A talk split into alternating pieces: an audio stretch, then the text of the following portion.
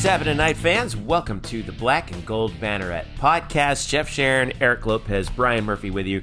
It is our annual Black and Gold Banneret Awards nominees show. The Bannies for 2019 are coming your way. Um, we're going to go through all 14 award categories. If you want to skip ahead, I've got the timestamps for you. But uh, we have, uh, uh, we're going to provide you the nominees, and we're going to allow you one week until our next podcast next week to vote on them. And you can vote on them on our website, blackandgoldbanneret.com. You can also follow us at UCF underscore banneret on Twitter and facebook.com slash black and gold banneret. Brian, Eric, how are you boys today? Have you are you wearing your formal wear for this? No, actually, no, this is not a formal wear thing. It's like uh, it's it's like a dinner, but we have press and I don't know. I mean, is that is that how it works? Like the Oscar nominees kind of deal? Yeah, I mean everybody's got their yeah. You get the, uh, Like now that's becoming like its own show, right? Yeah, well, you got to see what everybody's wearing and they're accessorizing. And I was gonna ask. I think I, I think I, I, I was gonna ask like orchestral swelling music that we can drop into the intro of the show. Yeah, I don't have any rights for that. Yeah, and see the thing the thing about that is I used that same joke last material. We've, we've Lopez is really excited for this, um, as you can tell. So we've got uh, I know. I gotta. Re- I gotta return this rented suit quickly. So Yeah. we gotta get going. Okay. Uh, a couple. Of, I just want to go over a couple of new things this year. We've split the Coach of the Year awards into a women's team and a men's team Coach of the Year award. Um, we've also added an award for alumni or alumnus, alumnus or alumna of the year, which is given to a UCF athletics alumnus who had the best year in their respective uh, sport. Um, and uh, is that it? Yeah, that's pretty much it. Uh, so the award categories we got women's and men's coach of the year we got comeback athlete of the year breakout athlete of the year senior leader newcomer uh, alumni um, we've got game of the year play of the year moment of the year and performance of the year. Uh, we have male athlete of the year female athlete of the year and then we finished with team of the year. So uh, without further ado gentlemen let's get uh, started. We're going to go start with the coach of the year awards and start with the women's team's coach of the year uh, we have five nominees. We have Todd Dagenais for volleyball. His team made it to the NCAA's, had that long winning streak uh, in the middle of the year, went undefeated in conference. Emily Marin, UCF women's golf. Uh, the uh, women's golf team made it to the NCAA championship tournament. Becky Kramer in rowing, leading her team to the fifth to their fifth consecutive um, Atlantic uh, or, or American Athletic Conference championship. Brian Kaneko, women's tennis, a total breakout team this year. They were absolutely outstanding. Uh, they made it all the way to the Sweet 16 in tennis. And Coach Abe, uh, Katie Abrahamson Henderson of UCF Women's Hoops, uh, making it to the NCAA as an at-large team um, for the first time, gentlemen. Who, are, uh, real quick, give me your case on uh, uh, on who you might be voting for out of those five. I will sta I will stand for Brian Kaneko, uh, not only for his fantastic first name, although I think he spells it wrong. I it was with a Y. Uh, regardless, looking over that fact, there is no there's no program athletic program this year more dominant uh, and UCF this year than women's tennis. That's a fair point, uh, Eric. I, I kind of agree with Murph, but can I make a case for Becky Kramer, who we just kind of always take for granted every year? I feel like we do these awards every year. Oh yeah, well, Becky Kramer. Oh yeah, what a.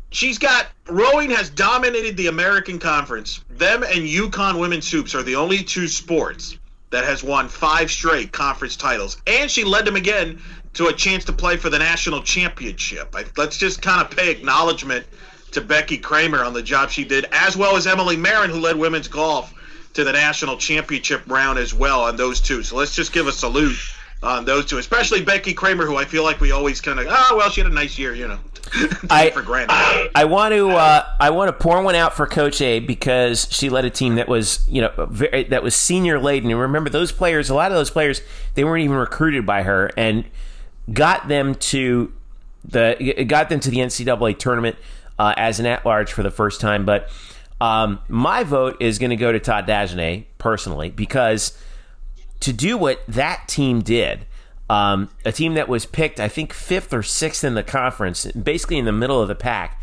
to roll through the conference season, win almost 30 matches, and be picked to host the NCAA tournament. It's just a remarkable coaching job uh, by him, especially a team, especially with a team that had exactly one senior, one senior, uh, with the amount of turnover that they had from last year. So um, that'd be my pick. So let's go to. But, but now, I'll say this, by the way, I will preference this. This is the greatest year, arguably, in athletics all time. Right. When you have basically 75% of your sports teams make the NCAA tournament. There, there's going to be a great of a hard curve. There's no wrong answers on this process. Uh, I would vote for Brian, though, because women's tennis, who the heck thought they would make a Sweet 16? Fair point. Uh, that's, a, that, that's pretty tough. It's a tough choice. That's why we can't make it. That's why we leave it to you, the fans. Um, by the way, I did want to mention that our um, our nominations, by the way, were picked by us, the staff at Black and Gold Banneret. So we all we all come up with the nominations. You guys do the voting. Um, men's team coach of the year. We have four nominees. We have Scott Calabrese, men's soccer, outstanding season for them. Johnny Dawkins, men's basketball, leading UCF to their first ever NCAA uh, tournament victory and nearly a second one. Uh, Josh Heupel for football. What a job that Josh did. I think I think this gets taken for granted, which we'll discuss in a moment. And John Roddick for men's tennis. Um, Eric, go ahead. Who do you like out of those four? I'm going with Johnny Dawkins, and the reason I'm going with Johnny Dawkins is of that group, he's the only one that, first of all, won a postseason game. And number two, not only did he take the men's basketball program to the tournament for the first time in 14 years, which was a lot of pressure. There's no coach that have more pressure to deliver getting into the postseason like Johnny Dawkins because this, you know, by everybody's acknowledgement, it was now or if not now, when? When was this program going to make the tournament? Not only does he lead them to the tournament, he gets the program's first ever win against VCU and literally comes in within a tipping of knocking off Duke in one of the most incredible basketball games of the entire NCAA tournament. Uh, just a remarkable job to put the men's basketball program on this map. I would vote him slightly ahead of Scott Calabrese, who had a heck of a year with men's soccer, and they got to the second round of 32 and won the regular season title and hosted the tournament. But I would go Johnny Dawkins. How about Eric Lopez casting aspersions on Josh Heupel, saying that he didn't win a postseason game this year when he did? Anyway.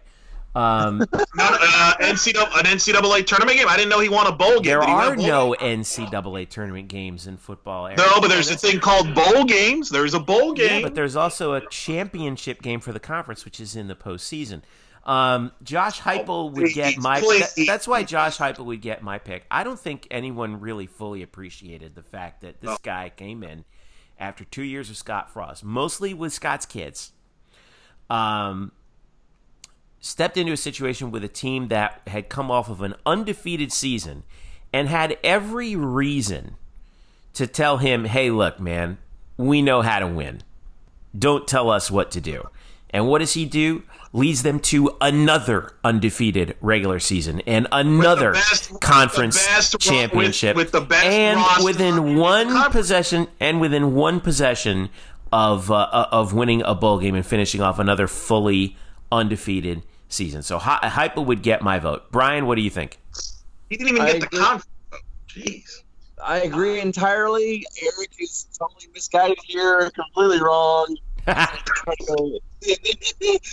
I just think people don't understand. Like Josh Heupel has literally been the UCF head coach for only one season, right? And that kind of is kind of nuts. It's just like he's been around for like five years. He's only been there one year. That one year, he had to follow up the, the toughest act to follow in college football. He was, you know, running with all the national championship stuff that he had to deal with too. He, he had to deal with those questions that he wasn't even a part of. He wasn't really, you know, a part of that when it was said by Danny White on the field at the Peach Bowl. And yet he had to deal with that as well. He dealt with the McKenzie Milton injury. And yeah, they they come pretty close. I think it was a seven point game or eight point eight point, game. game. Uh, 40 to 32. They come with eight points of basically pulling off a double. I mean, yeah, he did it with a lot of the same players. Uh, this team and last year's team, obviously Milton aside, but Milton's injury was gigantic. But otherwise, they didn't have a, a whole lot of uh, other massive injuries that, that set the team back. And yet, but still, you, you've got to coach those guys up, and you've got to also deal with the fact that every other team that, that's facing Josh Heupel's Knights, as opposed to Scott Frost Knights, they all want to take you down. Scott Frost Knights at least had the benefit of sneaking up on people until the end of the year to realize, oh, they really are that good. Josh Heupel's Knights came into the year where everybody had them as a target on their schedule, and they Right. they vanquished everyone except for LSU by eight points in a bowl game. Uh, that was How many stuff. how, how many ranked teams did he beat? All right, we're not debating that. We're moving on. Jeez. Uh, four, four. I know those are my your guy. four My guy nominees. beat ranked Scott- teams. That's all I know. Scott Calabrese, Johnny Dawkins, Josh Heupel, and uh, John Roddick. We'll see. We'll see how many of uh, how many UCF fans think Eric Lopez is wrong. Um, let's move on to some uh, uh, individual athlete awards. We got comeback athlete of the year.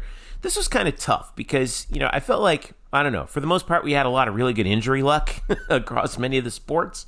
Um, when you win conference championships, that usually tends to happen. But there were three people that stood out, and they were all basketball players. Aubrey Dawkins, who missed all of last year, and may have played himself into an NBA draft pick in one season at UCF. Taco Fall, who struggled with injuries um, last year, came back and also may have played himself into an NBA pick. And one of our favorite, not just players, but people who we've seen in a long time at UCF, Tolo Makore from women's basketball, who um, who suffered a, a, a torn ACL last year and missed the whole season. Came back and was a key starter for UCF uh, and a key and a key player up front, particularly with defense and rebounding and helping that team uh, make uh, make the NCAA tournament. Those are your three comeback athletes of the year. Um, my vote is going to go for Tolu because, well, I can vote for Tolu if I want. Um, and also because of the fact that she, you know, she was really also a, a senior leader. She did, you know, she didn't score 20 points a game. Uh, she didn't have to. Um, but for her to come back from an injury that devastating, which we know is to- is is really really tough to come back from, she did it, and uh, and she gets my vote. Um, Brian, we'll go to you next. Yeah, I got to go with Aubrey Dawkins here. Certainly, it was nice to see Taco Fall come back the way he did uh, after his shoulder surgery. But you know, Aubrey had the same injury, and due, because he was also redshirting the year prior, he missed two years, or as he would tell you, two and a half years. You know, he his Yeah. last game before he played this year for UCF, his last game was in Michigan in the 2016 tournament Yeah. uh, for, for Michigan. So it's such a long time. You get so much rust and lose a lot, and lose a lot of confidence. And yet, I think he was twice named the uh, conference player of the week. And as we'll talk about later, he had perhaps the best performance of any UCF player uh, across all sports this year. Quite possibly, Eric. I agree with every word Brian said. I think it's Aubrey Dawkins. He hadn't played basketball in two years. I think it's a slam. No pun intended. I think it's a slam dunk. I would go Aubrey Dawkins. I think you're. I think you guys might be right about that. But again, we'll leave it to you to vote on those three athletes. Let's go to breakout athlete of the year. This award goes to um, a, a, an individual athlete who, you know, they're not a newcomer. They're not a freshman or a, or a transfer or anything. They- They've been on the roster for a year or two, but all of a sudden they show up and step up in a big way for a whole season.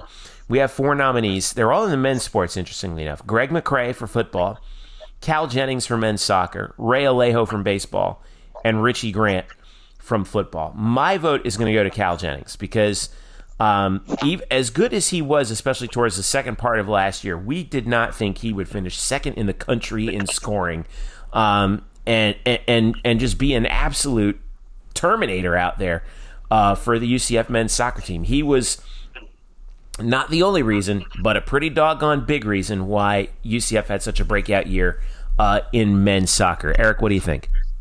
I agree with you, and I'll add. Remember, when we going into the season, who was going to be the goal scorer? Who was going to provide the scoring with the graduation of Matias Pasillo, uh, Pasillo Yeah, who was one of the arguably one of the best players ever in the program's history, and Cal Jennings took his game to a different level uh, to be one of the top players in the sport. So I'm with you. I, I'm with you there 100. percent Brian, I am anticipating you making your case for Ray Alejo. Uh, not. I mean, I like Ray. He's a nice player, but I would go with Greg McCrae here. I think it's it's. I mean, first of all, there's really really nothing you can't really say about Cal Jennings that's not deserved. It's fantastic. However, Greg McCrae, people think he had a great like breakout full season. He really didn't even start breaking out until around the halfway point of the year. Right. And then it ended up as, as one of the best players, as one of the best running backs in the nation. He had almost 1,200 yards on the ground, on only 133 touches. Uh, he was just a fantastic player, kind of out of nowhere. Plus, you have to add in the whole like he was a walk-on factor, transferred from Navy, walked on to UCF, got a scholarship before the start of last season, and really was just kind of a mop-up player for the first month and a half, and then became unquestionably their best running back for the second half of the season. I think Greg McCrae might personify the the the perfect like we could name the award after him. You know, I mean, yeah. like that's the kind of player that I think you you would do for that. Um, so the, again, your four nominees: Greg McCrae, Cal Jennings, Ray Alejo, Richie Grant for Breakout Athlete of the Year. Let's do it. Uh, an award that was new last year: the Senior Leader of uh, of the Year award. You could kind of call this the. Uh, the uh, the Shaquem Griffin Award, if you will. Yeah. Maybe not the best player on the team, but they're somebody who the, their players respect them, love them. Um, their coaches, their coaches love them. The fans love them, um, and they personify like what you would want, a, you, know, a, what, a, your senior captain to be. I feel like that that's kind of like what it is, like your senior captain of the year.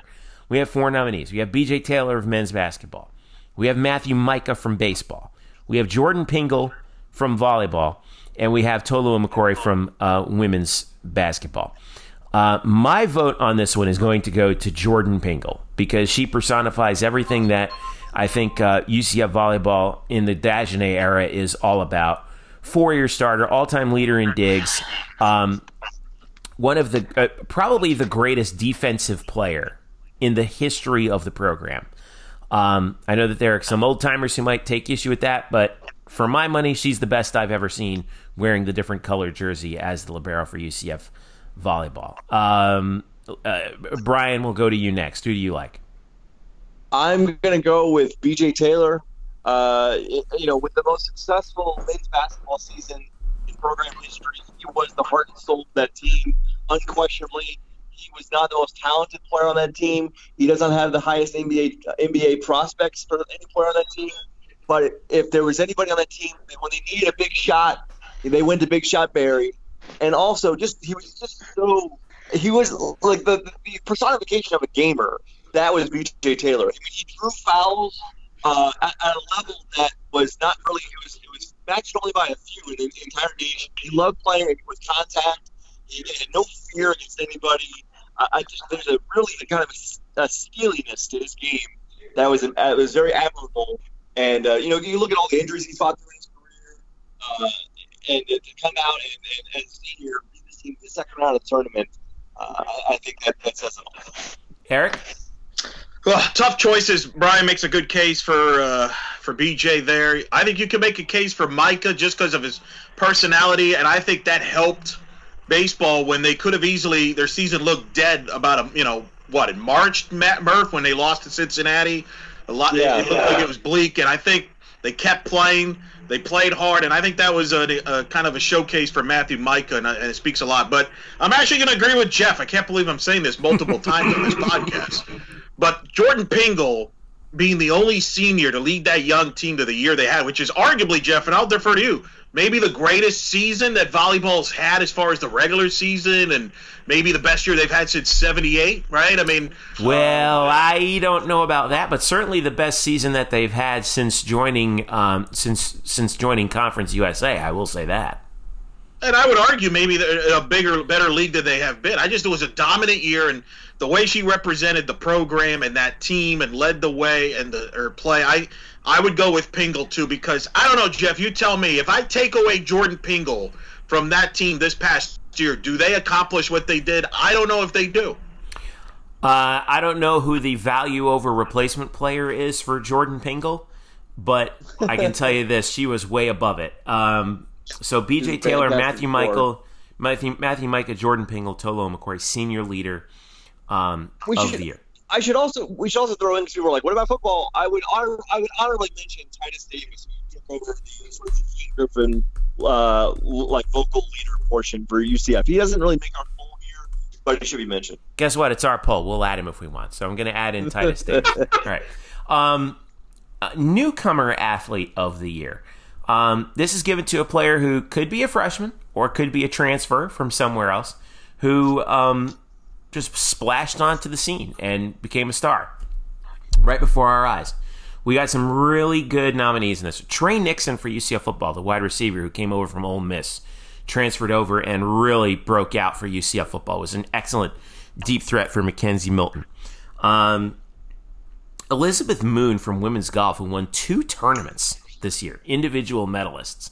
Um, McKenna Melville for volleyball, total breakout star, led the led UCF volleyball in kills, um, and and actually got to play this year with or this summer with the USA with the Team USA system uh, college team on a, on an international tour. Andres Hernandez Betancourt of men's soccer, who by the way was a Soares Award winner for um, for freshman of the year, um, and uh, and Anandi Sharma from women's tennis, who was uh, an outstanding player for Brian Kaneko's team in their run uh, deep into the NCAA's. Who you got, Eric Lopez? Well, let me just say, this is by far the strongest year that we've done this awards from a depth standpoint. Like, you could make a case that all those five people would win this award on a normal year, and I feel like we're going to say that about every category. Mm-hmm. Um, wow. Uh, I'm going to go with Elizabeth Moon, and I'm going to say, and I'll tell you why. She helped by her arrival. She helped turn a program that just missed the tournament, I believe, last year, to a team that competed for the national championship just as a freshman. What a difference maker. We had, of course, uh, Emily Marin on a recent episode. She talked about how she ended up with uh, Elizabeth Moon, but what a difference maker she was. I would give her the slight edge, although Melville, and I'm sure you're going to talk about her, is certainly in that mix. And, you know, Sharma, the tennis player, made a great. I mean, this is a tough award, but I, I, I would slightly lean to Moon, but I'm open to. I, I'm, I'm not against anybody in this category. I am going to go with Nandini Sharma of women's tennis. Of all the players on that roster, she was tied for bet for most wins with 18 in singles. Um, she had an overall record of 18 and three, which was the highest win percentage. She was six and two in her last 10 individual matches. Um, moved her way up the uh, up the chain as well. She even though most of her matches were in the number six slot in singles. She ended up moving all the way up to four throughout the course of the year. She was 7 and 0 as the number five player. And then, in addition to that, she was also outstanding in doubles. Uh, paired with uh, Marie Mattel, she was 6 and 0 in doubles. And then she was another 2 and 0 um, paired with Rebecca Stolmar uh, as well. So, um, so Nandini uh, Sharma gets my vote uh, for uh, uh for play uh, for uh, women's athlete or excuse me women's newcomer or, or, I'm sorry newcomer of the year not women's newcomer it's it's it's a unisex award. Um, Brian, I'll go I'll go with you. What do you got? I got to go with McKenna Melville for really a, a volleyball team that didn't know what it was going to get this year. It was kind of a, it was kind of a turnover year. You only had one senior, and you had to really see how the young kids were going to pan out. McKenna Melville had 160 more kills than any other player on the roster. Offensively, she was just a beat. She beat down everybody. Uh, and so I just think in that sense, and then you mentioned that she played this summer with, uh, with Team USA. Uh, that's a huge feather in her cap too. So as a freshman to be as offensively overwhelming as she was at times, I think that that deserves my vote. All right. So again, your nominees for Newcomer Athlete of the Year, Tre Nixon of football, Elizabeth Moon of golf, McKenna Melville from volleyball, Andres Hernandez Betancourt of men's soccer, and, Nandi- uh, and Nandini Sharma of uh, women's tennis. All right, we're going to take a quick break.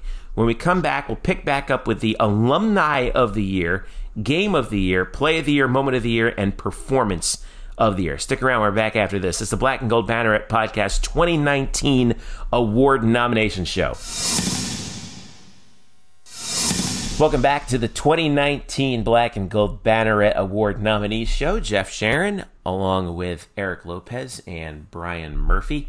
Um, we're going to move into some, um, away from some individual awards, into some, you know, sort of team or time based awards. Uh, and well, we're going to start actually with a different uh, one individual award that we want to talk about, but it's not about anyone who's currently at UCF. It's the Alumni of the Year award. It's um, it's a uh, this is the first year we're doing this award. I wanted to I wanted to have an award for um, a former UCF athlete who had the best year in their respective sport.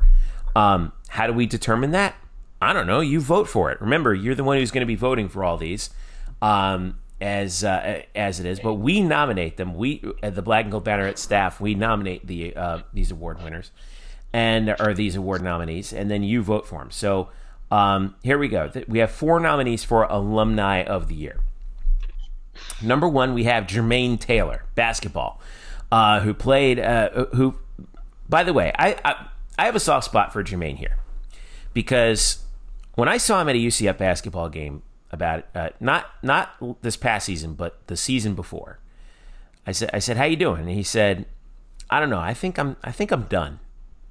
And then all of a sudden, the next thing I know, he's gotten drafted by the Big Three, the the uh, the three on three league in the summer that uh, is run by Ice Cube, and all of a sudden he turns into the scoring threat for this uh, for uh, the team called the Ball Hogs um, Brian Scalabrine's team, which is great. His co- his his uh, head coach is uh, is Rick Barry. He averaged eleven. He a- he averaged eleven points in eleven minutes last year per game. Um, now we have two soccer players, women's soccer. Alina Reyes, Brazil World Cup team, um, qualifying for uh, uh, uh basically captaining Brazil to the World Cup as a goalie. Um, fantastic job by her. Kanya Plummer, also former UCF women's soccer player. No, no, no, hold on, time out. She's still a student. She's actually still active.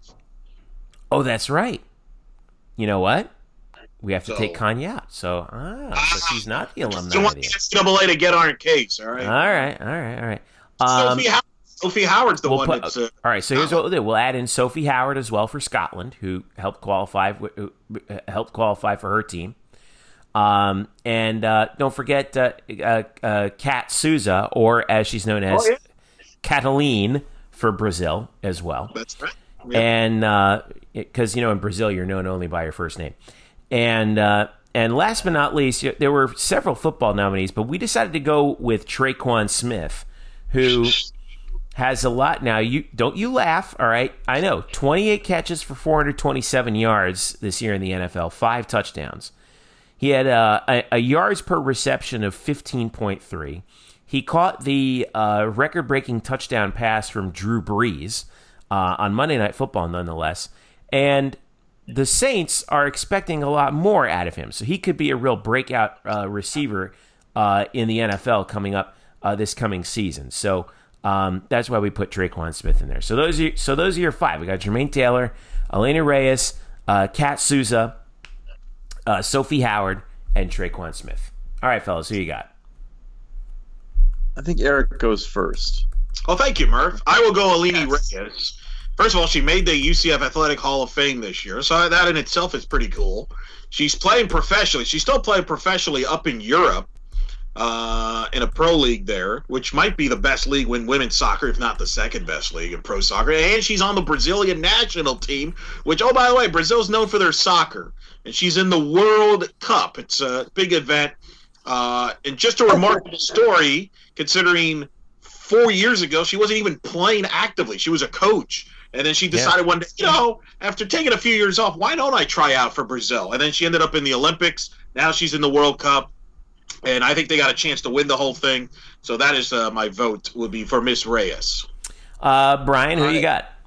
I agree with I agree with that wholeheartedly. I mean, it, it, it is something else playing for Brazil of all of all nations. I know they're not. It's not like the men's team, but Brazil is still pretty heady territory for a World Cup, no matter if it's men's or women's. Plus, wasn't Alina? Wasn't she on this show? Didn't we have an interview with her on this show? Yes, we did.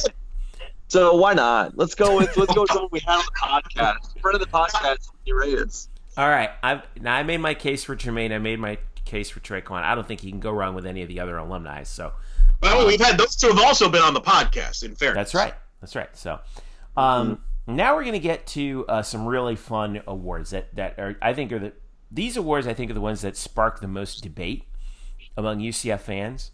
Um, and it's the uh, it's it's sort of the the moment of the year awards. Now we do have a moment of the year award, but there's there's four of them. There's the game of the year, the play of the year, the moment of the year, and the performance of the year. Um, we're going to start with game of the year. We have it was quite a year for games, by the way. We had six nominees. All right. Um, the men's basketball game between UCF and Duke in the second round was just um, I mean, yes, game of the year, definitely. I mean, maybe not the result we wanted, but it's got to be in there. By the way, it's not necess- doesn't necessarily have to be a UCF victory in order to be nominated. Um, football. Clearly.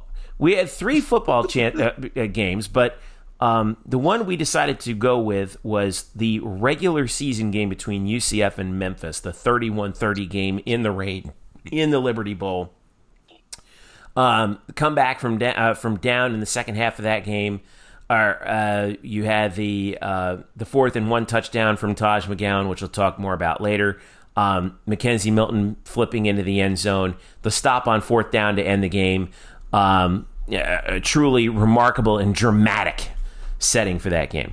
Women's tennis, there were a couple of nominees. We were had to choose between one their match against Florida in the regular season on um, on uh, uh, on college match day, but we went with the NCAA matchup against Florida State in the round of 32 that got UCF to the Sweet 16, um, going into Tallahassee, winning and and, and winning twice, uh, and beating the home team Seminoles there.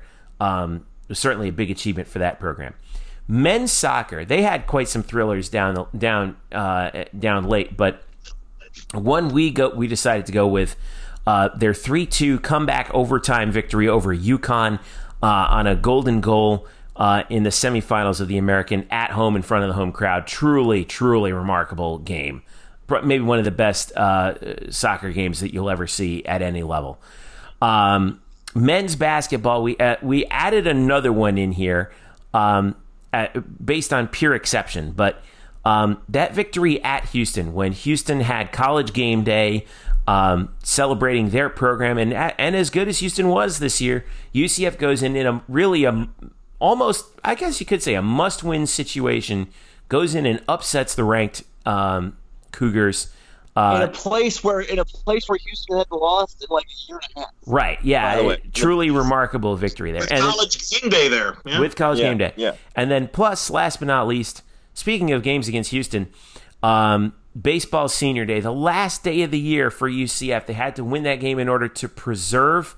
Um, in order to preserve their seeding for the um, for the American Athletic Conference baseball tournament, game that goes into extra innings is five hours long and a walk off victory uh, for UCF on uh, on a on a base hit by Brandon Hernandez uh, wins the final game. A senior, um, a truly uh, uh, another really amazing, gut wrenching game. Um, so there's six nominees. Um, my vote. I'm gonna go. I'm gonna be. Uh, I'm gonna be weird here, and I'm gonna go with the men's soccer game against UConn, which I was there for in person. And if I had to ask, if you ask me, now I haven't attended overly many soccer games, but if you ask me what was the best soccer game I'd ever seen, it was that one with UCF down two to nothing at the start of the first or start of the second um, to a team that is a traditional power in the American in soccer. Uh, it looks like it's all going to fall apart. They tie the game late, send it to OT, uh, and then they get the golden goal um, from uh, in, in dramatic fashion from Max Stiegwert, who had to come in because of a a red uh, because uh, of a substitution, and I think UCF actually had a uh, a player issued a red card in the, at that moment, and uh, but they finally ma- but they managed to get the victory. Um, that's my pick for game of the year. Uh, Brian, will go with you. What do you have? Well, I, I was, you know, present for most of these. I was fortunate enough to be present for the for the Houston game men's basketball, certainly football games I was at, and uh, the the game of the year for me, without question, is UCF Duke. Yes, it wasn't the result of the year, uh, but you consider the talent on the floor for Duke, what UCF was facing uh, with with all the NBA prospects on that floor, and how the game unfolded. With you know UCF hanging tough early. You're like, wow, this has been pretty entertaining. And then Duke kind of pulls away at the end of the first half. They're up by eight at the end of the first half. It's like, well, Duke's going to find a rhythm here in the second half. They'll probably win by like ten or so. And UCF doesn't quit. They come back. They have a four point lead with like two minutes to go, and then a bunch of stuff happened.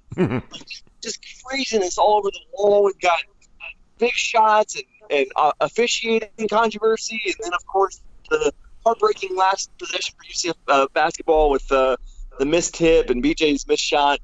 But that was the only sporting event I've ever been at, uh, either as a fan or as media. Where at the end of it, I, I felt stunned. I was just glazed over. I was, had my fingers were shaking. I was trying to tweet out like updates as the game was going on for for people you know who are watching, and it was so hard for me to type.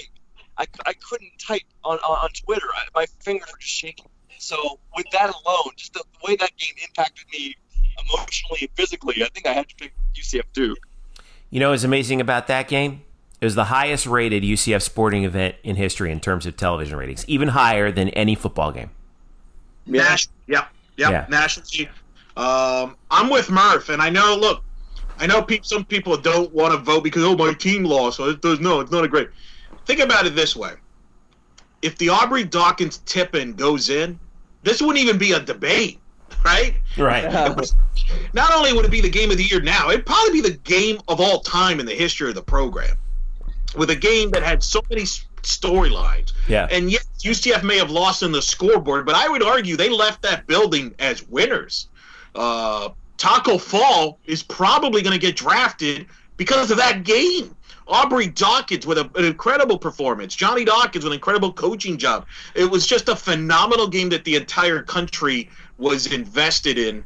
To me, that's the game of the year. If you're that person that does not refuses to vote because they lost, then my consolation game would be I would vote for the Houston game because they were in Houston. They were an underdog. I don't know if anybody gave them a chance to win in Houston. No one did. College game day was there, and they pulled off that win. And I think you left. That was the turning point because after that, I thought that was a team that at that point everybody's like, they might. We're going to go to the tournament.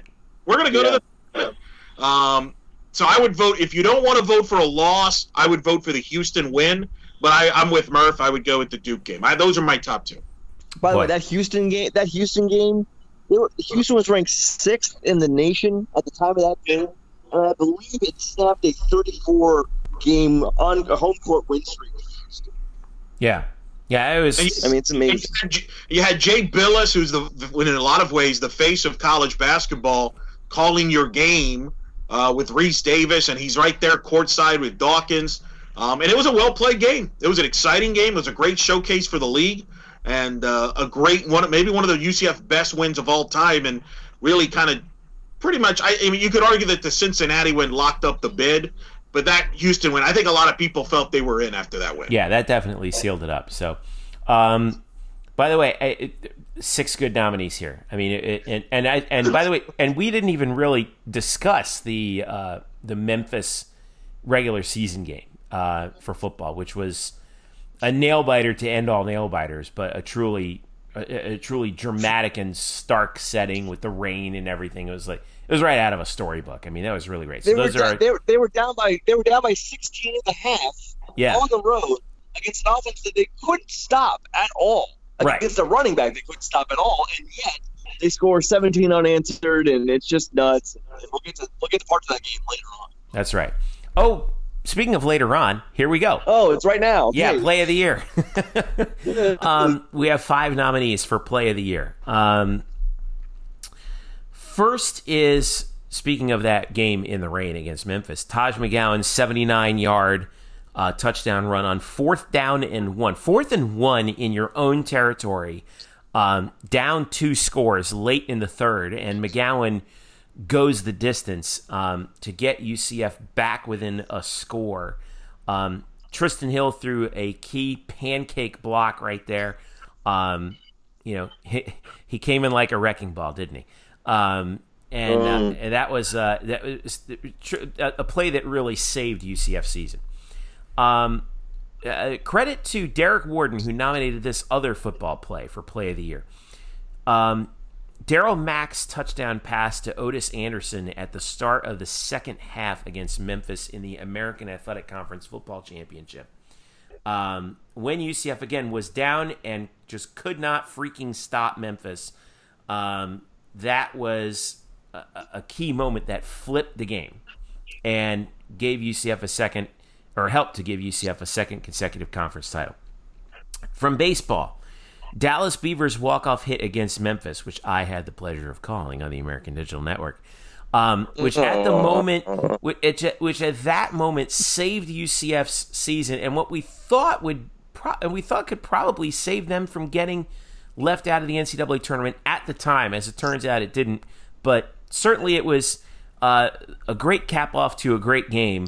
Um, and, uh, and and the the emotion from Greg Lovelady immediately following that, I think, was um, a truly remarkable um, play uh, to help UCF baseball get to where they thought, and I think many of us rightly think they should have been.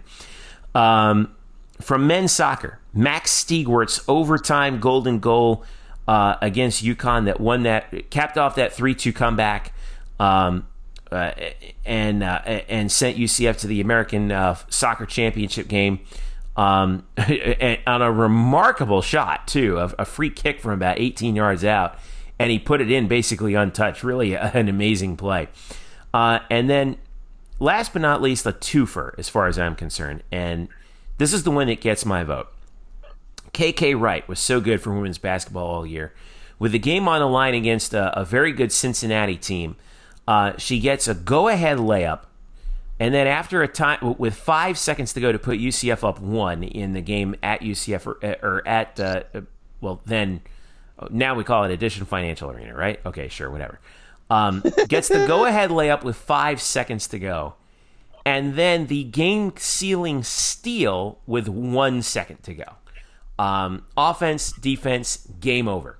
And that one gets my nomination. So the uh, so there's your five nominees for play of the year. Eric, what are you going to go with? I'm going to go with the fourth and one play. Um, That's such an easy pick. But it's the right pick. I mean, I'm sorry, it's the right pick. Now, look, the UConn would have been great if they would have won the conference tournament, but they didn't. Your Memphis one would have been great if UCF would have won, made the tournament. They didn't. Um, women's hoops was probably going to make the tournament if that play doesn't happen anyway. Um, but I, look at this play with the fourth and one, and I'll, I'll let Murph describe the play and, and what that meant in the game. I'm just going to tell you what it meant for the season. Not only did it save the season, if they don't make that play, they probably lose that game. If they lose that game, college game day doesn't come to UCF. If they lose that game, who knows how low they're ranked at that point, and who knows if the All Access Bowl is even in play. Um, they probably would have still been high enough, ranked high enough to maybe get it, but you never know. Um, that preserved the win streak, which was one of the main reasons why game day got there. And that was the thing. The streak was on the line, and I think a lot of people, not me, because I knew they were going to come back, because I tweeted that. Everybody else was flipping out uh, because they have no confidence in their team, like I did. Just for the record, yeah, I'm patting myself in the back because I did call the comeback. Um, but that was a heck of a play and a heck of a play call you don't see every day. I don't think it's not like you see that on every uh, day or every year. So that because you know a salute to everybody for executing that, and that changed the whole momentum of that game without question. Murph? Yeah, I, I have to agree. Just because it's the simple and obvious pick doesn't mean it's the wrong. I mean, it's the right one too.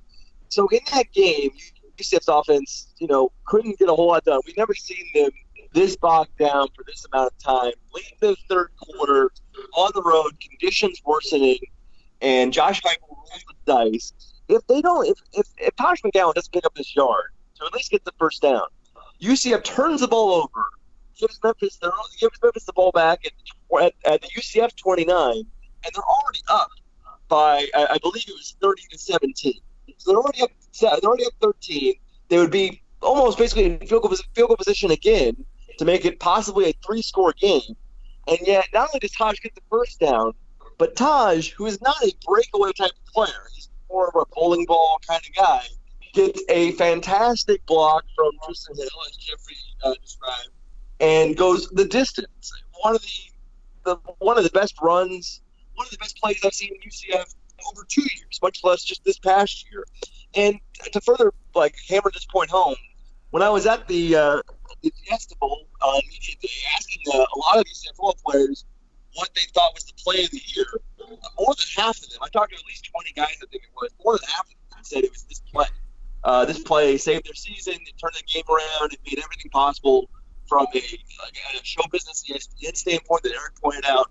It's had so much more far-reaching uh, effects than just uh, getting them back into a single Ah, you guys are so easy. It's so. Well, and Brian, and Brian, Brian, let me ask, because you were in the in the in the uh, you were there, obviously in the press box.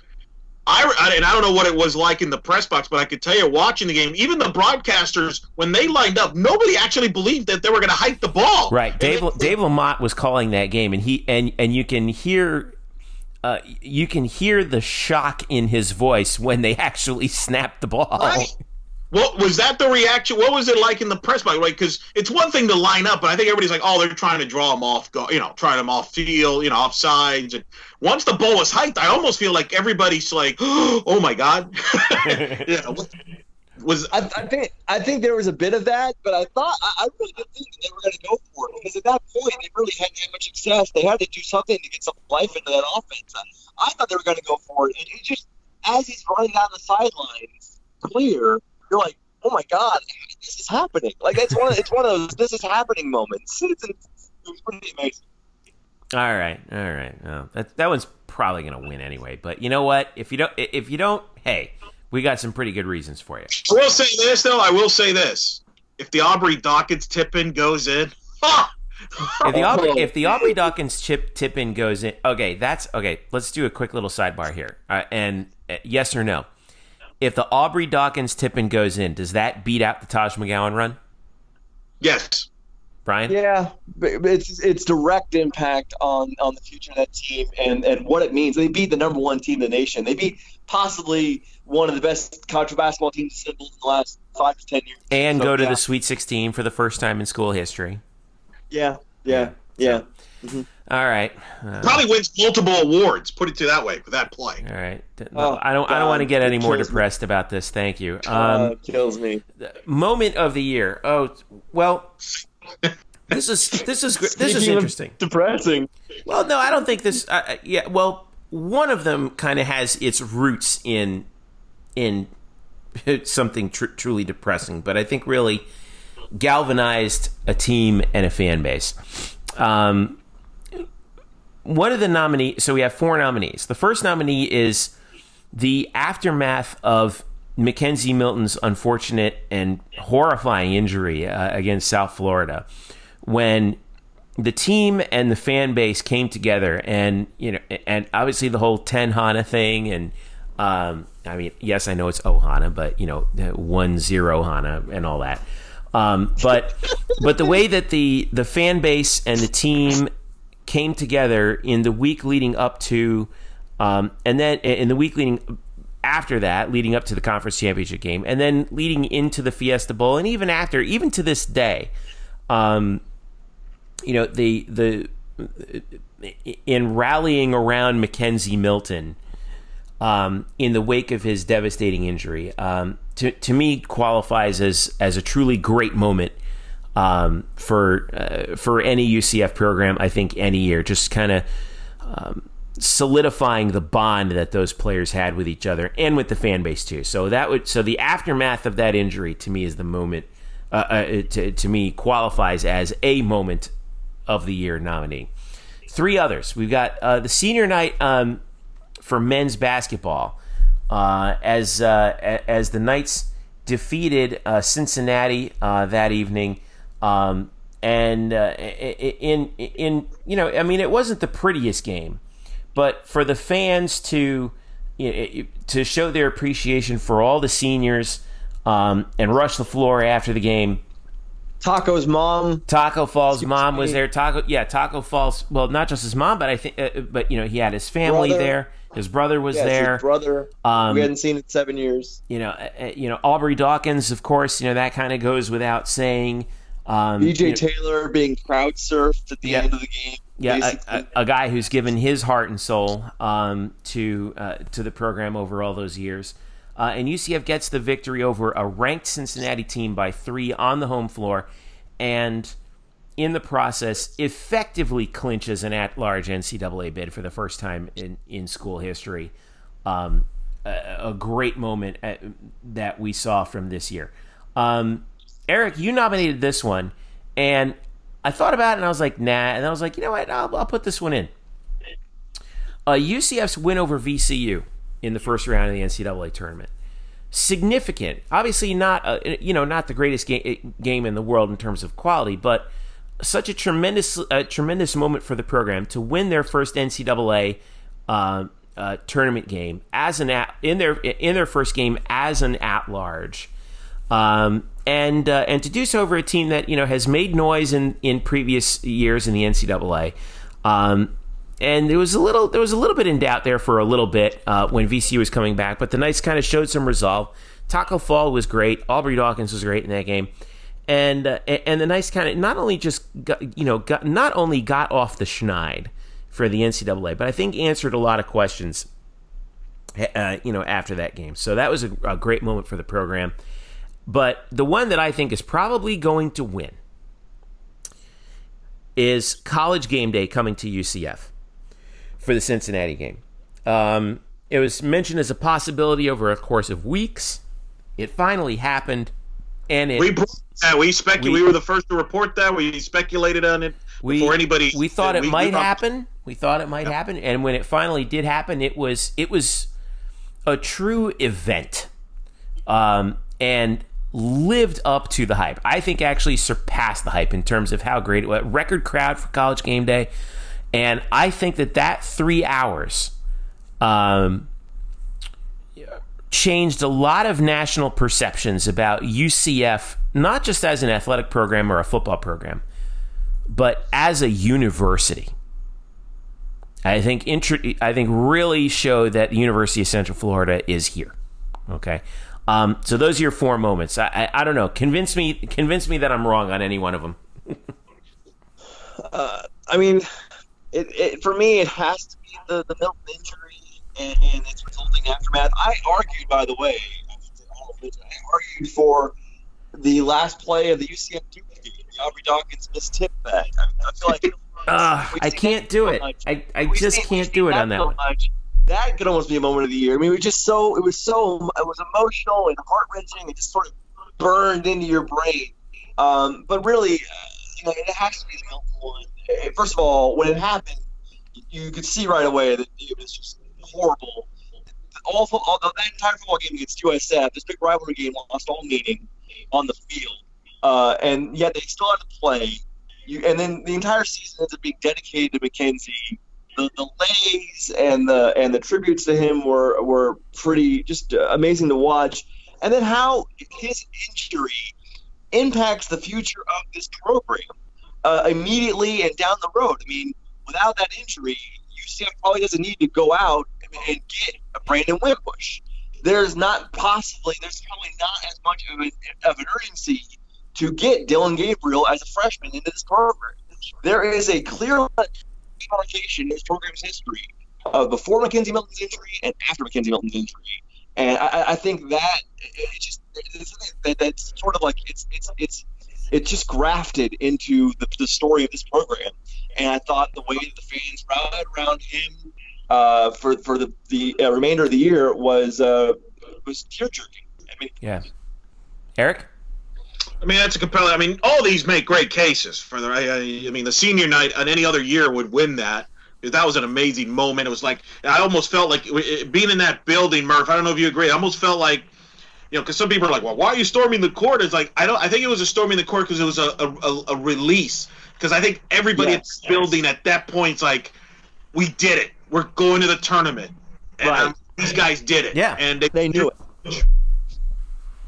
You know, that yeah. was a remarkable. But I'm going to uh, agree with you, Jeff. I'm going with game day because it's a more positive thing. The Milton thing, I, I just it's just a, an unsad and unfortunate deal uh, that does. I mean, the, the pain from that kind of still it, it's still you know and, and, and like I don't want I mean I don't want anybody to think we're being ghoulish by thinking about that. I, I, I want I, what I want to make sure everyone knows that we're thinking about this in in terms of turning an incredibly negative thing into what ended up being a positive. And I think if Mackenzie was here, he would probably he would probably say, yeah, you know, he would be proud of how the fan base and the team rallied around that. But they rallied yeah. in the conference title game and all that, and I think those are valid points. But at the same time, you're also left you wondering, well, what if he would have stayed healthy? Would they have gone undefeated again and things like that?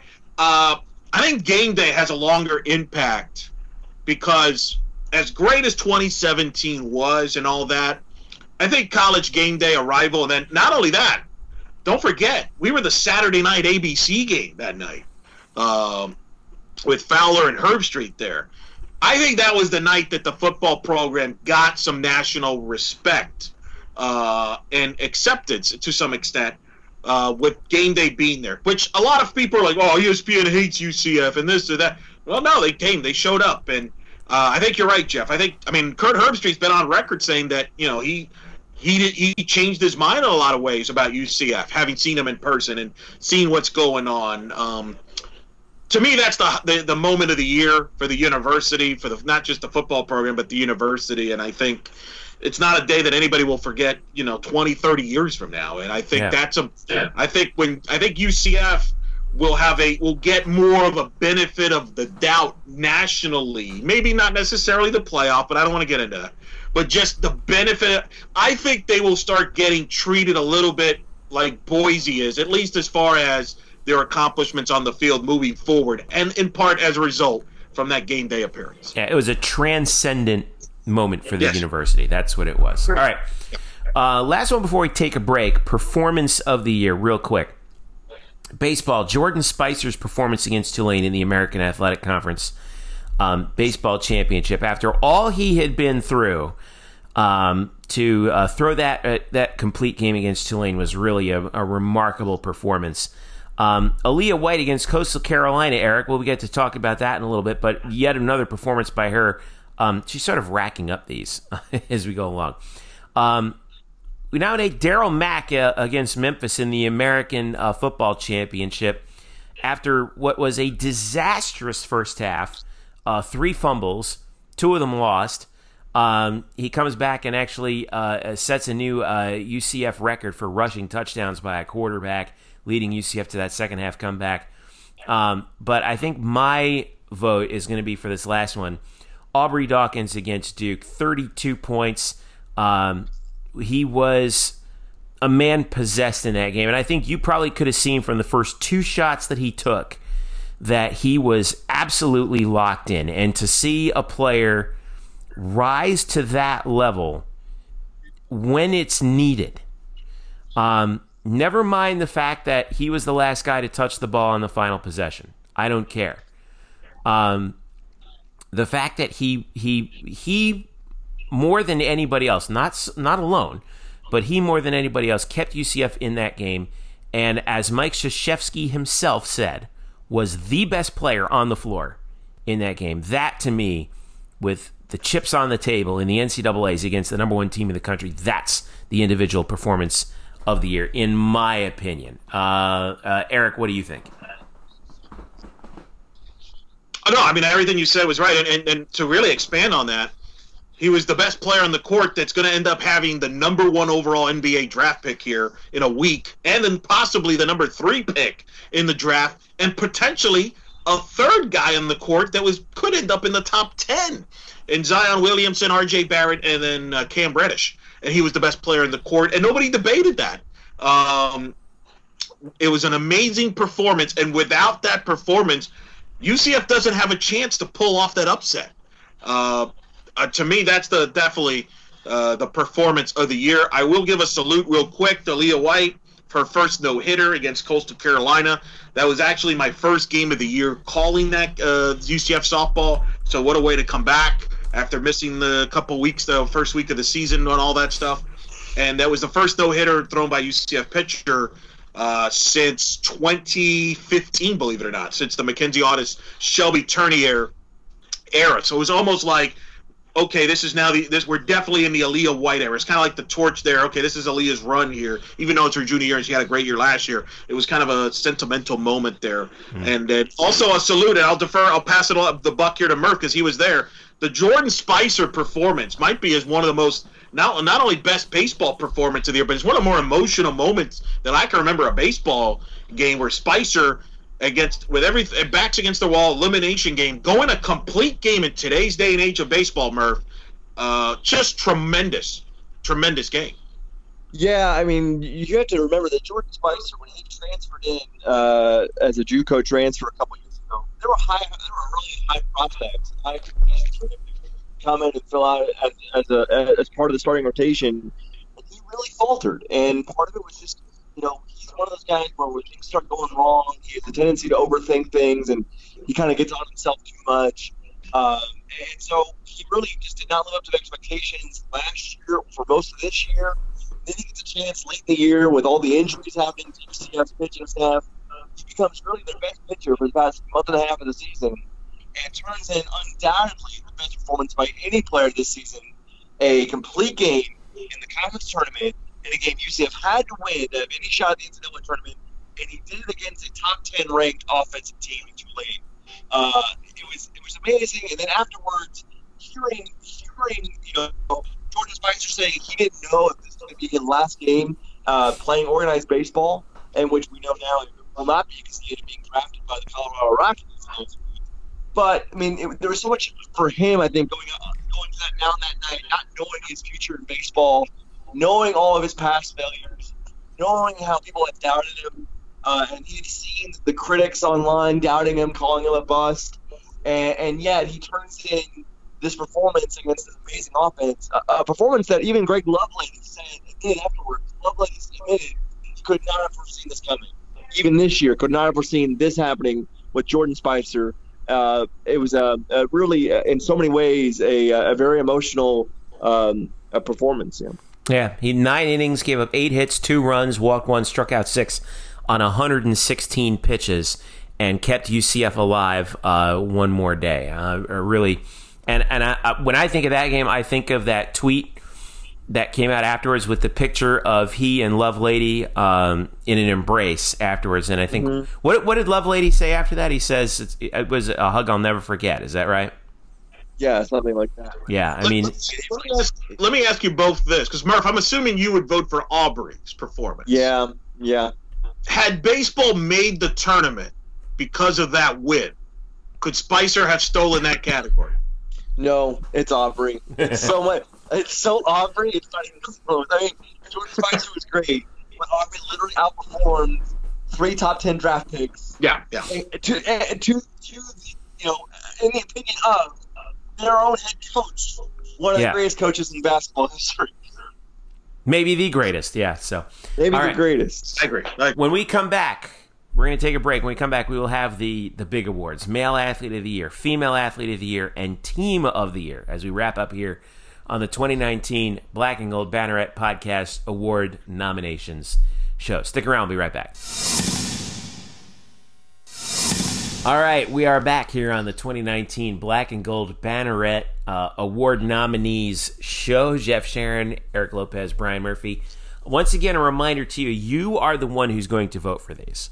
Uh, so be on the lookout on Black and Gold Banneret for all of these um, for all of these awards. We're going to split them up into a few posts, and you get to vote on them and see who, and and tell us who you think uh, or what you think should be the winners in each of these 14 categories. We're down to our final three, and they are the three big ones male athlete of the year, female athlete of the year, and team of the year. So we'll start with the uh, male athlete of the year.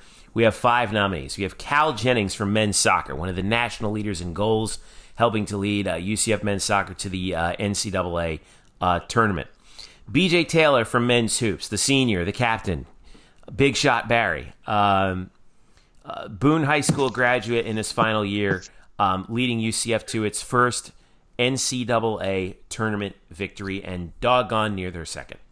Taco Fall, uh, who spent who himself spent four years here um, at UCF and and worked his game into a way where he is now uh, a definite NBA prospect Greg McCrae from football. There were a lot of guys you could have picked from football, but we went with Greg McCrae because not only was he a tremendous breakout star, but a player who, um, through all of the the turbulence that UCF suffered, especially in the latter part of the year, he was steady as a rock. Um, and finally, Dallas Beaver from baseball. If you had to pick a guy from baseball um, who was probably the best player on the field, there were quite a few guys who we could have gone with, but Dallas Beaver had a truly remarkable season. Better than 50 runs batted in, a couple game winning hits, especially the one against Memphis. Um, a, uh, a, a, an outstanding performance over the year entirely. So, male athlete of the year. Um, my vote uh, is going to go to Cal Jennings because I don't think it was ever fully appreciated what he accomplished uh, for UCF men's soccer um, this season. Now, he didn't lead the nation um, in goals. Now that went to a guy for uh, uh, uh, that went to a guy out west.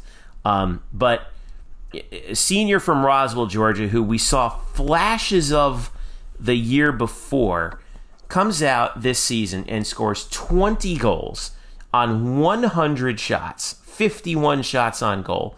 Six of them were game winners and helps lead UCF to a 13 3 and 3 uh, overall record. He was uh, a man possessed throughout UCF's uh, season um, the entire way. Um, uh, Brian, what do you think? Who's going to get your nomination, or who's going to get your vote? Yeah, I'm I'm going to go with Cal as well. I think he had uh, Jeffrey. Correct me here. He had 20 goals. 20 goals on the year. 20 goals.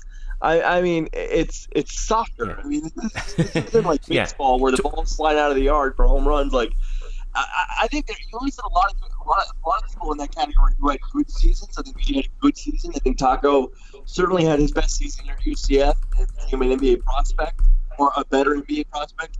Dallas Beaver, I believe, had an OPS of around a thousand. I mean, he had a very solid year. Greg McCrae, again, second half of the year was a total beast.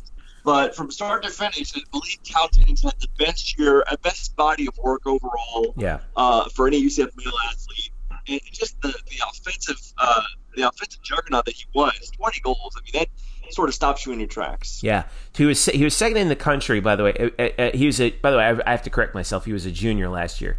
He was second in the country behind Andre Shinyashiki of the University of Denver, uh, who scored 28. But Cal scored 20 in 19 games. 19 games. Unbelievable. That's nuts. Yeah. Um, Eric, who you got? It's Cal Jennings, without even a question. Think about this. We haven't even mentioned this. He was an first of all, he was first team All American in men's soccer. First team All American. He was also a Hermann Trophy semifinalist. What's the Hermann Trophy? It's like the Heisman Trophy for soccer. Cal Jennings is the first player in the history of UCF men's soccer to even make it to being a semifinalist for the Hermann Trophy. Think about that. Mm-hmm. Uh, to me, I mean, the guy that it, it just tells you how impressive people thought of him. He's one of the, he was he was the American Conference Player of the Year, semifinalist. Uh, to me, he's he was the best player by far. It's not even close. I mean, he's he's the he's the male athlete of the year. I mean, if if there's any other vote other than Cal Jennings, because here's the thing, you can make a case for a bunch of football players. You can make you know BJ, Taco, Aubrey, and basketball. Cal Jennings was the UCF men's soccer team offensively, and he's one of the best players in the world, and could be one of the favorite frontrunners for the Hermann Trophy going into the fall. Yeah, this is going to be such an this is going to be such an interesting vote. Obviously, because there's obviously much more high, higher profile names in higher profile sports, and yet the guy who should win it, I mean, is Cal Jennings. It's no yeah. doubt. Yeah, I mean, it's. I am very interested to see how this is all to shake out. The Swords Awards, which the player, student athletes vote on that, he won that award as well. Uh, athlete of the year. Yes, male athlete of the year. So to me, this is on the fans. Either you do the right thing and vote for the right guy, or you, you know, you're going to get criticized. Or don't. what a surprise! Eric Lopez is going to criticize the fans about something. Well, no, uh, no, no. deserves this. I mean, it's not even like nobody saw this coming. Murph, you and, uh, and, and Jeff, Jeff, you and I talked to Coach Cal- uh, Calabrese before the year, and we asked him directly, "Where's the goal scoring going to come from?" And he's like, "Well, you know, I, you know, it's going to come from a bunch of different guys, but." Nobody saw this coming. Nobody expected an All American Hermann type year that Cal Jennings did. It's one of the greatest yeah. years that any UCF men's soccer players ever had, and maybe even any athlete. Period. I wonder. I wonder if Coach Calabrese was playing possum with us on that one. By the way, I mean, she might. But, by the way, so you had Shelby Turner was a top ten player of the year in 2015 in softball. Uh, McKenzie Milton, a lot. What was it? He finished eighth in the Heisman Trophy. mm-hmm. Mm, yeah. To put it in perspective, Chris Duffy was a Golden Spikes finalist. I mean, that's the kind of category that Cal Jennings is. Just to give, just to help people get an idea, he basically was a top ten finalist for the Heisman Trophy. Basically, Yeah. is the way I can describe it. I Yeah. mean, top. All right. So there's your five a- candidates for male athlete of the year: Cal Jennings in men's soccer, B.J. Taylor and Taco Fall for men's hoops, Greg McCrae for football, Dallas Beaver for baseball. This is our next one is going to be actually, I think, the strongest category out of all the 14 awards we're giving out: female athlete of the year. Um, the five nominees are, and I say five, but it's technically nine, and I'll and I'll explain why in a second or technically it's eight, I should say. KK Wright from women's uh, basketball for UCF. Obviously, their leading scorer led UCF to uh, an at-large uh, NCAA tournament bid, 26 and seven overall record. She uh, played in all 33 games. She averaged 18 points per game. Um, uh, uh, was actually actually scored more than double the next second the, second most uh, points uh, or the second highest point scorer for UCF um, this year. Um, 35 minutes a game, shot four. She had a 40. She this was her splits this year: 44, 35, 82. Not bad. Yeah. Um, best player on the floor that UCF had. No, by the way, we get one more year out of her. Um, McKenna Melville for volleyball. We talked about her earlier in the Newcomer of the Year award, but McKenna, again, going over the numbers are just mind boggling at times. Uh, played all 117 sets, started all 31 matches, had 528 kills, which was almost 200 more than the player in second in that category on uh, UCF. She was uh, she was a phenom to say the least, uh, and a 246 hit percentage. When you're when you're attempting, uh, uh, or, or wait. Uh, when you're attempting, you know, as many attempts as she had, over 1,400 swings this year, and you're shooting 246, that's pretty darn good. Um, Elizabeth Moon from women's. Golf. by the way, McKenna. By the way, was the uh, freshman uh, player of the year, or freshman of the year in American Athletic Conference volleyball. Speaking of freshman of the year, um, Elizabeth Moon from women's golf came in from Forest City, Arkansas. Freshman of the year in the uh, in the American All Conference honors. Um, this year, she broke the program record for the lowest 54 hole total at the Prince Anne, Princess Anne Invitational. Shot minus seven. Won two tournaments, obviously the Princess Anne and the Florida Challenge. Six top 10 finishes, four in the top five. Um, and broke the uh, school record for the best single season scoring average at 72.2. Um, you know, uh, second place in the American uh, Championship and helped UCF to an NCAA um, berth. She was truly uh, a, force to be reckoned with on the golf course in just her first year. Valeria Zaleva from uh, women's tennis. We could have picked, I think, three people from women's tennis, but we're going with Valeria because in the number one spot where everyone knows that you're the best player on the team, okay, she went 18 and 6. 18 and 7 overall, but 18 and 6 in the dual matches, and was also outstanding in uh, doubles. Went 15 and 6 um, with her partner uh, Ksenia Kuznetsova um, as well. So if you put those to combine, she went 33 and 13 this year uh, for UCF, Valeria Zaleva. Um, and then uh, finally, the this is where we get the other four. Um, it's the four by 100 meter uh, relay team in women's track and field.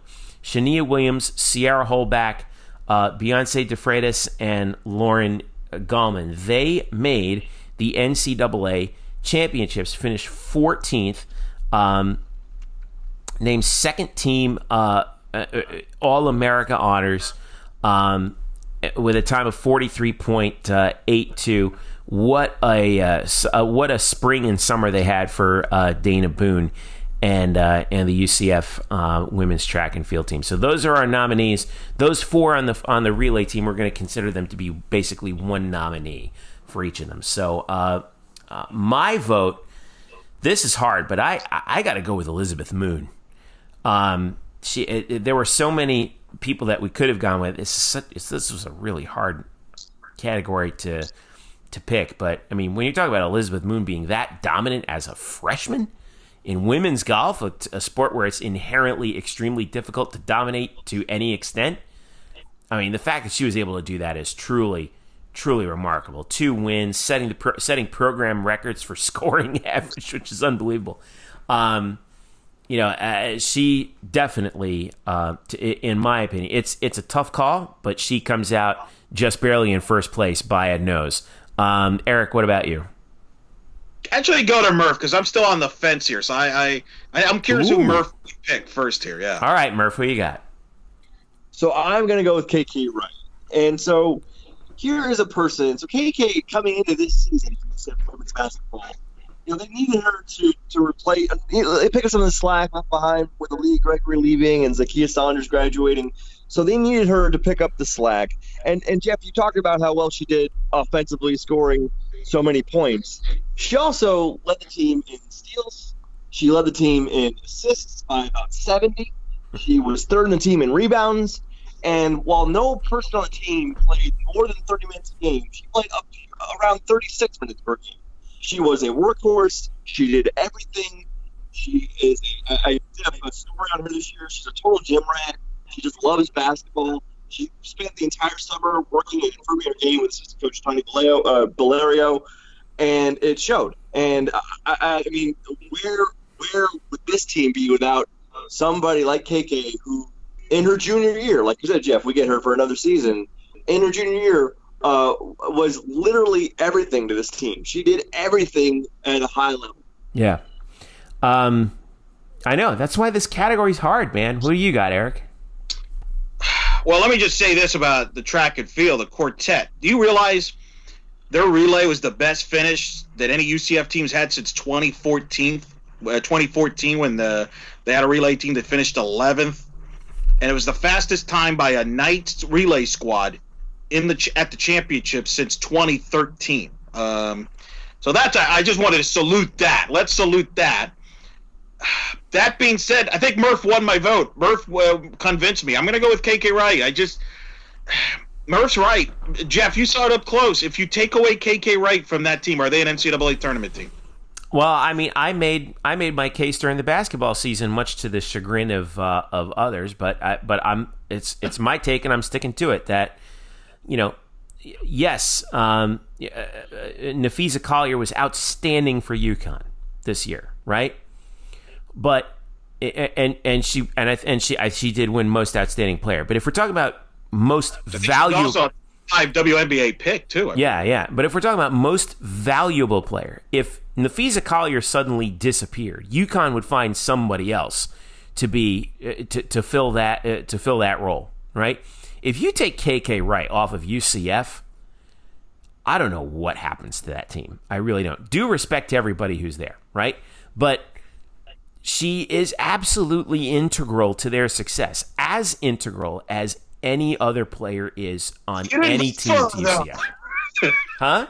You didn't vote for her. Why did you not vote for her? I because look at what Elizabeth Moon did. That was no, you're right. You're right. I, I mean, I mean, I mean, I mean, I mean, Moon probably made the women's golf team not only an NCAA tournament team, but a national title contender. Basically, right, right, and right? and, and the fact that I mean, now I don't know what the prospects are for her going pro early. Um, I hope that I hope that she sticks around a little bit longer because I would love to see Elizabeth Moon play well for UCF for in the years to come. But, um, but man, I mean, it, it's just hard to top a, a, an athlete who is that dominant in their sport. You know what I mean? But the track stars were tremendous. Triple threat. I. Oh, you can't go wrong there. You both make fantastic cases. I. I I'm gonna change my mind like every hour, so you know, I'm, you know. well, this know. hour it's gonna be. I'm gonna go with KK Wright for this hour, just because I was originally gonna go with KK Wright. You made a great case though on Moon and the track. I mean, the that was tremendous. Uh, Oh, this is rough. Yeah, I'm going to lean towards KK Wright because she had a maybe you could argue maybe had the best women's uh, basketball uh, season that any women's basketball player at UCF ever had. Yeah. You could argue. I'll, t-. I'll tell you what, and I'll tell you what. I can't wait to see what she comes up with next year for a fall. Oh my God. I mean, I don't know what I don't know what's But going to happen there. I'm good with all those. Ca- I'm good for all of them. By the way, I'm Yeah. good with. Uh, I mean, if you want to vote Moon, I'm good with that. I mean, that's tough. That's tough. I tell you. Yeah. Wow. We got KK Wright from women's basketball, McKenna Melville for volleyball, Elizabeth Moon from women's golf, Valeria Zaleva from women's tennis, and the Am I, we're- we allowed to vote multiple times in this poll? No. What? multiple times. Well, I'm not checking your IP address. I Um, think it's, if you if you have multiple Twitter accounts, yeah. sure. Uh, we're- well, we're not going to do it via Twitter this year. We're going to do it. Oh, we're not. No, we're going to do it on the site because thanks to SB Nation and Chorus, we can now conduct polls right there on the page. So Oh. yeah. So- Yeah, it is. and the four by one hundred meter uh, relay team. So, all right, here we go. This is it. This is this is best picture, right?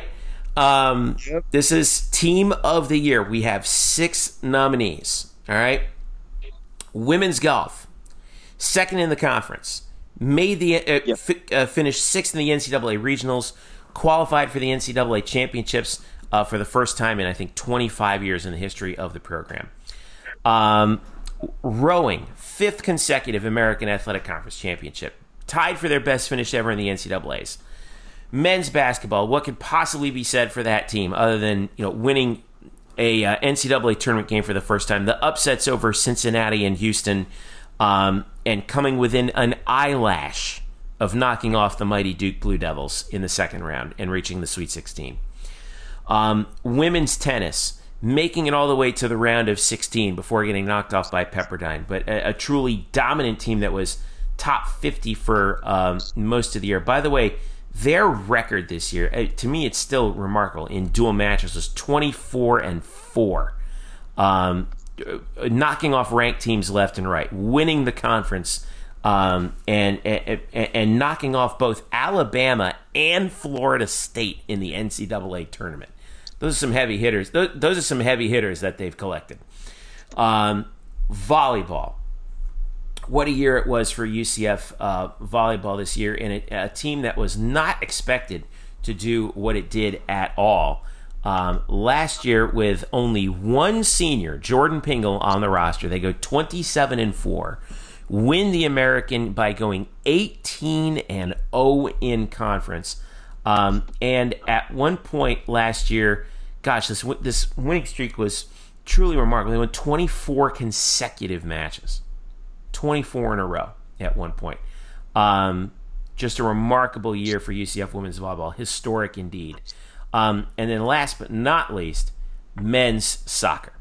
Um, uh, you want to talk about a team that was dominant within the league and uh, and really has been on a tear when you think about it, guys. The last year and a half, going back to halfway through last season. Uh, in 2018, they finished.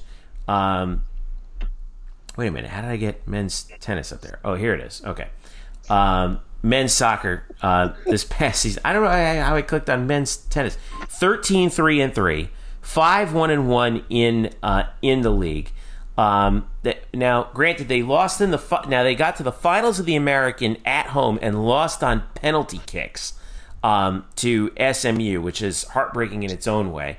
Um, they were given a bye in the first round of the NCAA tournament uh, before they lost in overtime on a golden goal to Lipscomb.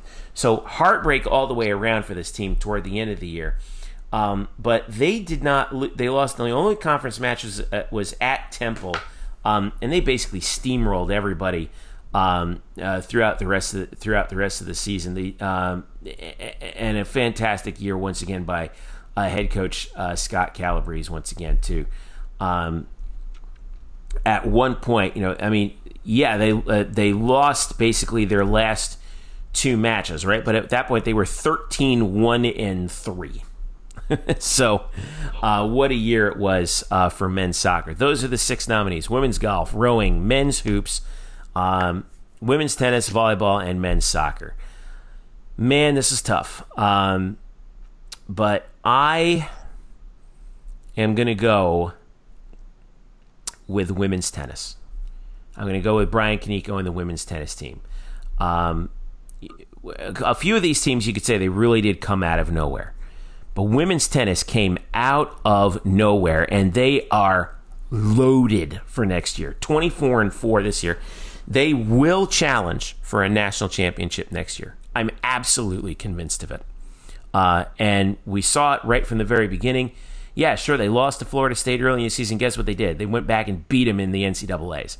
They in their backyard. In their backyard, in, in Tallahassee. They swept Bama, swept them in the first round. Um, they steamrolled Southwest in the American. It, this is what was truly amazing. In the three matches they played in the American Athletic Conference Championship tournament, which UCF hosted at the tennis complex, they didn't lose a single match in any of those. They went they went a, a perfect twelve and zero. They were utterly dominant, utterly dominant, and um, uh, to see what they've got coming up for next year I'll tell you, boy, this is gonna be this is gonna be really something. They did not lose a match. I'll have to count it up, but from January 26th until April 5th, they did not lose a match. That's 1, 2, 3, 4, 5, 6, 7, 8, 9, 10, 11, 12, 13, 14, 14, 15, 16 matches in a row. Three of them against ranked teams. I mean, that's what I'm coming in with. Who are you guys got? I mean, you spelled it out for me, Jeffrey. The most dominant team on campus this athletic year. Yes, they went 24 and 4, but before they lost in 316, they were 22 and 1 from the course of what late January all the way through into May. Yeah. I mean, again, you talked about how they clean sweep the conference tournament. They beat down a ranked Alabama team at their place. They won four out of five finish matches against Florida State. He was ranked 11th in the nation. And then, really, it should be noted that they gave Pepperdine, the number six ranked team, all they could handle. Yeah, in, in Malibu. in yeah. Malibu, all they could handle. Uh, again, I don't think for me this is not. I mean, uh, they're all worthy nominees, but I don't think this is that close. I really, I'm really in wow. my heart, very much, uh, very comfortable with, with voting a women's tennis as the team of the year. Eric? If the Aubrey Dawkins tip-in goes in, you're telling me they don't win the award, Murph? Well, if the Aubrey Dawkins tip-in goes right, in, how many gigs? How many gigs? Literally, literally every every award has been like if the Aubrey Dawkins tip goes in, you know. Again, this is why this is why that that play should be in, in the moment of the year voting. I know, I know, right? Problem is, Murphy didn't go in. Otherwise, it would. It just it doesn't matter. Right. I'm, wait, I'm waiting for you to. It? I'm waiting for you to make the case that if the Aubrey Dawkins tip goes in, that somehow that impacts the Women's Team Coach of the Year award, Eric. If the Aubrey Dawkins tip goes in, my cerebral palsy goes away. There's a ton of things that could have. I'm shocked. I am shocked. The most shocking thing to me, Jeff Sharon, who I've known for a long time, one of his favorite things he loves to do is the what if game. I am shocked you have not written an article about what if about that game or that play. I'm shocked because that that's right up your alley. Well, it's the summer. It's the summer. We you know we've got time uh, and not much else to do. I mean, that's my request, but. I, I sort of, I mean, but in all seriousness, that's kind of why I'm lo- I'm going with women's tennis, but I don't think it's as big of a margin as Merpin. I would argue that it by a tip-in, if that, if that ball goes in, men's hoops wins this award. That you know wins this award. They by did. Physics. Physics, custom, man. Physics, it's man. Unbelievable. It's unbelievable. Let me just give a couple of shout outs real quick here. Rowing, who we we just we just take them for granted. Their best finish ever, 18th in the NCAA championships. 18th. Uh, unbelievable run for them. And then golf finished 22nd in the national championships there. So I just want to acknowledge them because they had a, in a, normal year, a normal year, uh, those two would win. But this is definitely not a normal year. It was an unbelievable year, and I had I agree with both of you. I would go with women's tennis. You both pointed it out very well why they are the team of the year. Uh, phenomenal run, and really think about this, Jeff. You've been a lot. I don't remember women's tennis ever galvanizing like it did the second the spring year. They really did. They they won all these matches. We people were following them. Uh, and they were literally a match away from coming back home to be in the NCAA championships. Yeah. What a run! What a run! But I'm not going to say it was a wide margin. I'm going to say they win this award by a missed tip-in. Mm. And I think we should also mention, if people listen to the podcast, I know are wondering right now as we talk about golf and tennis and rowing, well, where's football? Where's football at? I mean, they were 12 and 1. They were great. Where's football? Well, it's not a slide against football. This is really a celebration of this department as a whole. The most successful year in UCF Athletics history. This is how good it was. Yeah. There were six better teams, six better teams than UCF football on this team. Yeah. I and you know, I mean, we could have put football in here. I mean, yeah, like you said, 12 and 1 all the adversity they went through, um, you know, finishing the regular season undefeated, winning another conference championship. But I, you know, I, part in the final analysis, I think we got this right. And yeah. you know, and you know what? And, and you know what? You're right, Brian. We probably are going to catch a lot of crap for that. Quite frankly, I don't care. Go start. They lost, but here's the thing. Here's what I would. I mean, what I would say is, and it's. I know this sounds very cold, but they lost the their most important game of the year. They lost the bowl game. I mean, they, that's unfortunately the bar is so high right now, and it's a compliment, really. Maybe you can argue it's a compliment. The bar is high. If you don't win the bowl game, I don't think it's it, it it's going to be hard to win the award. Put it to that way. Yeah. UCF would have won their bowl game if the Aubrey Dawkins tip had gone in. There you go.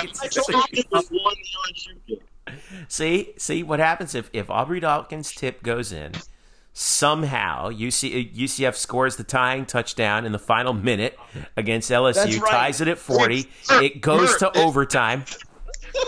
never never mind never mind the space-time continuum. I like this game. Murph, do you think if the tipping goes in baseball gets into the tournament in baseball? Yeah. Yeah, yeah, yeah, of course. Aubrey, we're going to rename the butterfly effect into the Aubrey Dawkins effect. Everything out in world history hinges upon the fact that Aubrey Dawkins didn't roll his way. The Aubrey fly if effect. If, if your can if your candidate loses in the 2020 general presidential election, blame it on Aubrey Dawkins tipping not going. Oh God. And that, ladies and gentlemen, oh, is where yeah. we will end it. Um, once again, we will uh, present these out. I, am gonna. I'm trying to figure out how I'm going to sort of uh, roll these out. I think I might do like coaches and then individuals and then and then you know sort of team awards and then the and then the big finale. But um, you will have the opportunity to vote on them uh, on uh, uh, on blackandgoldbanneret.com. You can follow us at UCF underscore banneret on Twitter. Uh, as well as facebook.com slash black and gold banneret. Follow us each individually at Jeff underscore Sharon, Eric Lopezilo, Brian at spokes underscore Murphy. So thanks again to all of, uh, uh, by the way, to um, all of our staff for sending in the nominations. Thanks to Luke. Um, thanks to Jeremy. Thanks to Derek. Thanks to all the guys. Um, and thanks to you, the listeners, who um, and, and, all of our followers who um, who really do show us how much you appreciate us covering some of these sports that we're not just the football, men's basketball site that we cover all these sports for UCF, and we get to see some of the great achievements of these of these student athletes and these coaches and these teams because. Um, you know, some of the things that we've seen, especially this past year at UCF, have been really, really um, amazing. So, all right, so that's the end of our Bannies nominee show. Next week, we pass out the awards. You're going to vote on them. See what the results are next week, right here on the Black and Gold Banneret podcast. For Brian and Eric, I'm Jeff. Thanks for listening. We'll catch you next week.